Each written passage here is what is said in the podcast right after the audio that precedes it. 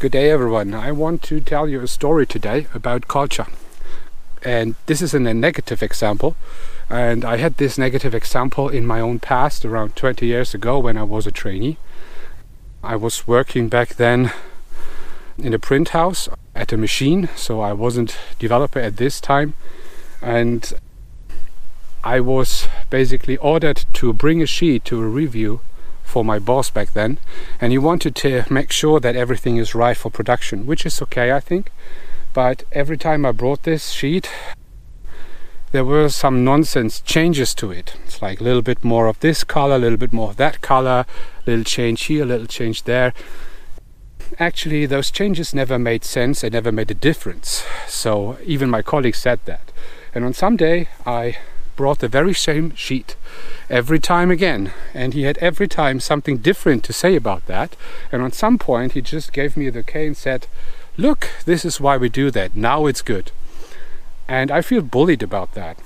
And this is an example how you shouldn't do that because that was actually my decision to go away from that company and from this business at all. So I was going back to what I was really passionate about what was the software development area back then.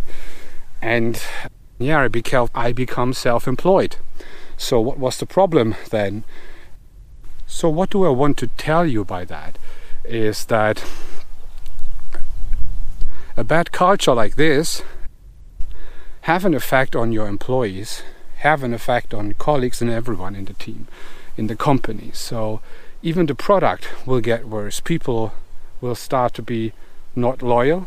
People will start to find ways around you. They try to hide things. They don't talk about mistakes they made.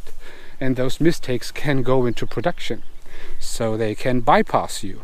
In this case, you as a team lead, as a company lead, as a engineering lead, CTO, whatever, it doesn't make a difference. So you need to make sure that people have an environment where they can talk about mistakes they have made, where it's allowed to speak openly about things which aren't good at the moment, so that everyone can thrive and everyone can do the right things.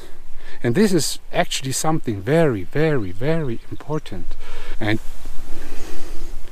when you achieve this, people will actually adapt their mindsets to exactly that to exactly that environment, you will see that people are instead of hiding things, they will develop new skills. This will add to the loyalty. So, this is something you really, really should think and take care of every day. This is the fundamental thing in your strategy. For example, as a CTO, your best strategy is worth nothing if you don't have the right environment your people can work in because you won't reach your goal it's not sustainable.